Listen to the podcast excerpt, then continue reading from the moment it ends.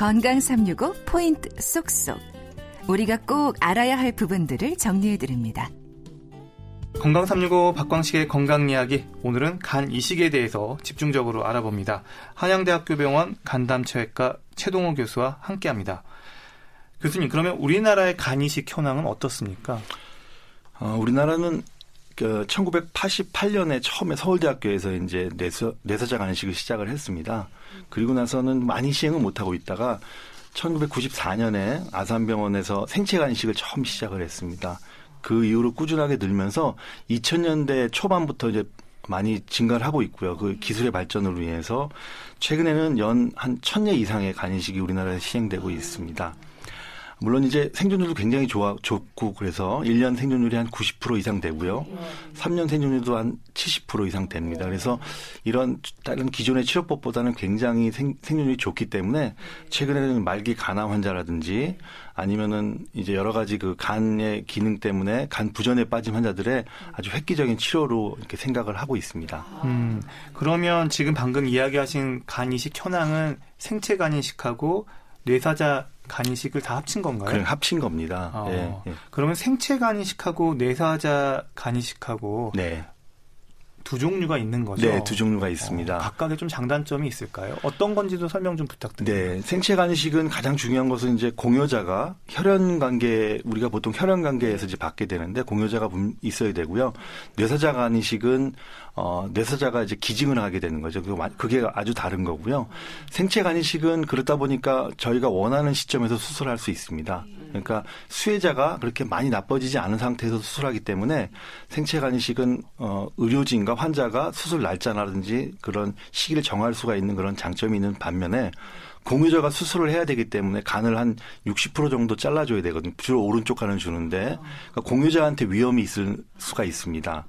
근데 뇌사자 간 이식은 어, 뇌사자가 주기 때문에 공유자에 대한 문제는 없지만 이제 받는 사람이 항상 나쁜 상태에서 주로 많이 받게 되거든요. 왜냐하면 상태가 나쁜 사람한테 우선적으로 간을 주기 때문에 그렇게 나쁜 상태에서 받으니까 조금 그 여러 가지 그런 상태가 나쁜 상태에서 받으면 간식의 예후가 좀 더 안 좋거든요. 그렇죠. 그런 문제점이 있습니다. 그 장단점이 서로 있기 때문에 그때 그때 잘 맞게 이식을 선택을 하면 될 것 같습니다. 음, 그러면 간이식을 받는 사람은 네. 그 받을 수 있는 어떤 연령대가 네. 제한이 있습니까?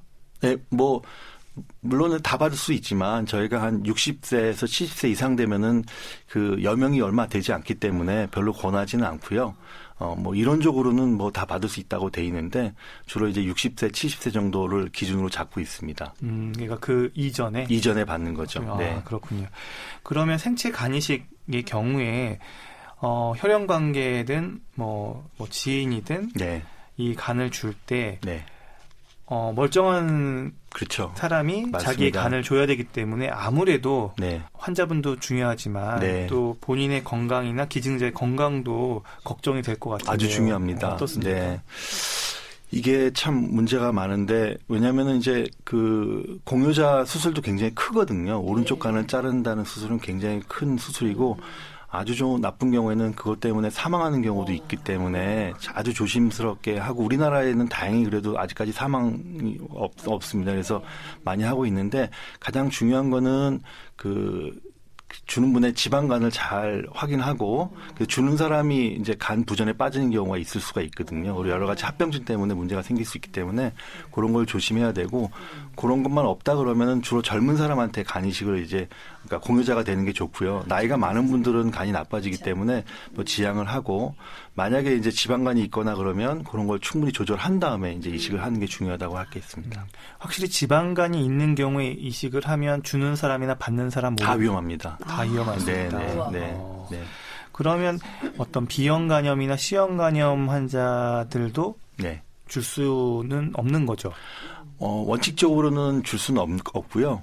최근에는 이제 C형 간염 환자들 치료가 많이 좋아졌기 때문에 C형 간염 환자들을 간을 치료해서 주는 경우도 이렇게 어, 뭐 케, 어, 증례 보고 같은 건 있지만 원칙적으로는 줄 수는 없는 겁니다. 네. 음, 그러면 간이식의 경우에도 보통 천천히 누군가에게 받을 간을 기다렸다가 받는 경우가 대부분이겠지만 네. 응급으로 간이식을 해야 되는 상황들도 발생하나요? 어, 주로 응급으로 할 수 있는 경우가 더 많습니다. 아, 주로 응급입니까? 주로 어. 왜냐하면 뇌사자 간이식 같은 경우가 이제 주로 그런데 어 그 B형 간염이나 C형 간염이 있던 분들이라든지 아니면 약물 같은 것 때문에 간이 갑자기 나빠지게 되는 경우에는 이런 간이식 말고는 치료할 수 있는 방법이 아직 없습니다. 그래서 그런 경우는 응급으로 해야 되고 응급으로 하는 경우는 대부분은 뇌사자로 이제 많이 하고 있고 물론 이제 일부에서는 어, 생체로 할 수 있지만 많은 경우에는 이제 뇌사자로 간이식을 줄 수 있습니다. 근데 문제는 공여자가 많이 부족합니다. 뇌사자가. 그래서 많은 분들이 그 응급으로 간이식을 못 받고 돌아가시는 경우가 많습니다. 음, 아무래도 간 이식에 있어서는 우리나라는 이제 생체 간 이식의 비율이 조금 더 많습니다. 많을 수밖에 네. 없죠. 그러면 이 생체 간 이식의 경우에 어 얘기하신 어떤 그런 공여자의 주는 사람의 건강도 중요하다고 맞습니다. 뭐 위험할 수도 있다고 네. 얘기를 하셨는데 네네. 이런 얘기를 들으면 아 주려는 마음도 좀 걱정이 돼서 못 줄 것 같아요. 맞습니다. 네. 가장 큰 그게 서구 같은 경우 미국이나 유럽 같은 데나 이제 일본 같은 데도 마찬가지인데 그런 이- 우려 때문에 공여자가 많이 생체 경우 줄어서 지금 우리나라 같은 경우 한 70%가 생체 간이식인데 어, 이런 서구나 어, 일본 같은 데서는 거의 생체 간이식을 많이 못 하고 있습니다.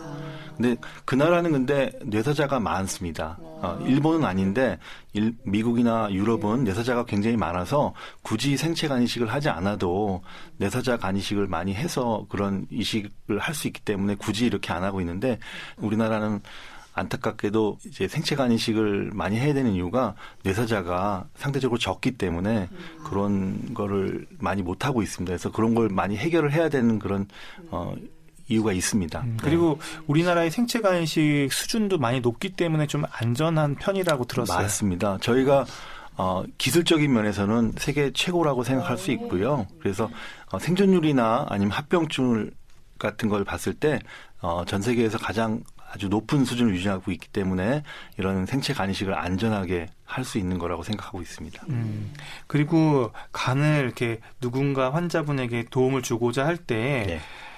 어, 본인은 혈액형이 달라서 네, 네. 또 안타까워하는 분들도 있을 텐데요. 혈액형도 어, 달라도 되는지 네. 꼭 같아야 되는지 궁금합니다.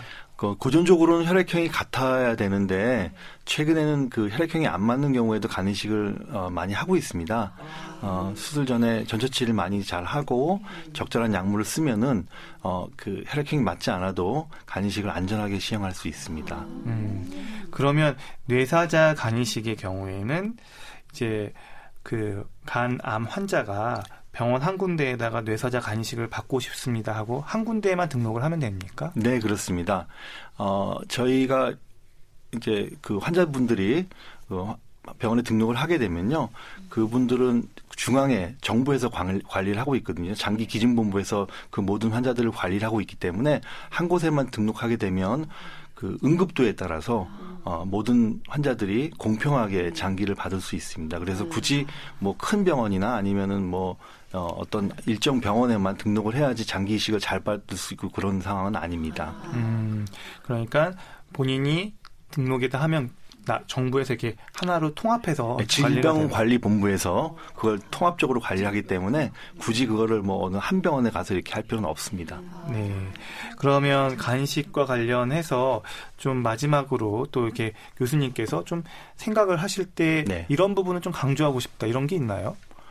어, 가장 중요한 거는 우리나라가 이제 그 간이식을 하는 데 있어서 뇌사자 간이식이 상대적으로 굉장히 적습니다. 그래서 이런 이식에 대한 그런 여러 가지 홍보라든지 그다음에 국민적인 정서가 뇌사자가 좀 늘어나야 많은 분들이 조금 간이식을 좀 더 받을 수 있을 것 같고요.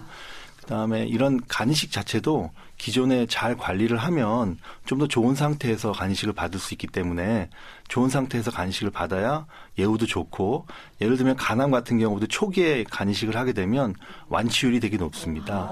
그래서 어, 모든 경우에 조기에 발견되고 조기에 치료를 하면 간이식도 완치를 할 수 있기 때문에 그런 것이 가장 중요하다고 생각을 합니다. 네.